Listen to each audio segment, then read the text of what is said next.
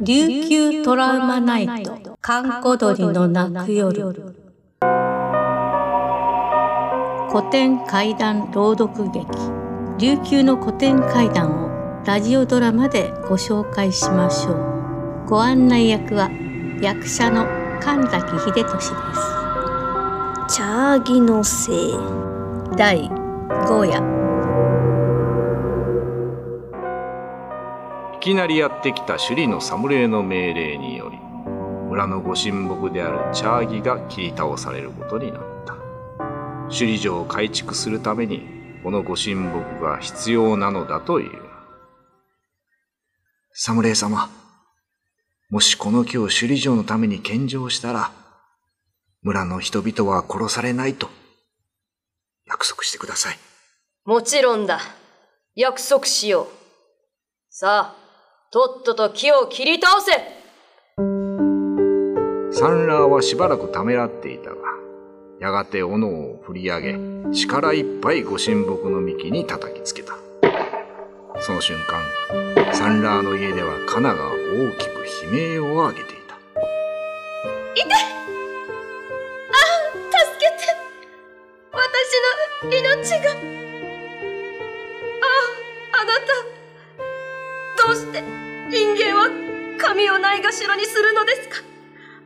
私たちはあなたたちを見守り愛してきたのにどうしてこんな仕打ちをするのですか？サンダー愛しています。そして村の人々も愛しています。なのに私の命はもうあさようなら。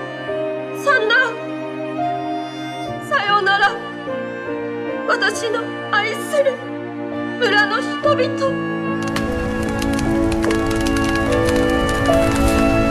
その日のうちにチャーギは切り倒された。やがて元気もなく家に帰ったサンラーは家の中を見て悲鳴を上げた。妻のカナはまるで干からびた木のようになって息絶えていたのだ。三人の子供たちも同じように息絶えてしまった。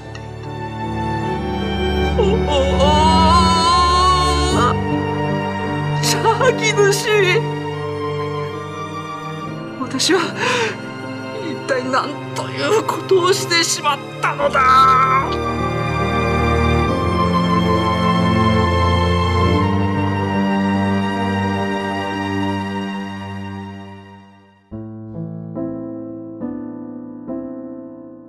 チャーギ主それはつまりチャーギのせいである。カナはチャーギに宿る神の化身であった。サンラーは家族を埋葬しながら大声で泣いた。自分のしてしまった行いを深く恥じ何度も神様に祈った。だが神は答えてくれなかった。なぜならもう、そこには神はいなかったからだ。やがてその村には不幸が相次ぎ、一人、また一人と亡くなり、集落は廃れ、見捨てられた状態になった。果たして神はどこへ行ってしまったのか。その答えを知る者は誰もいない。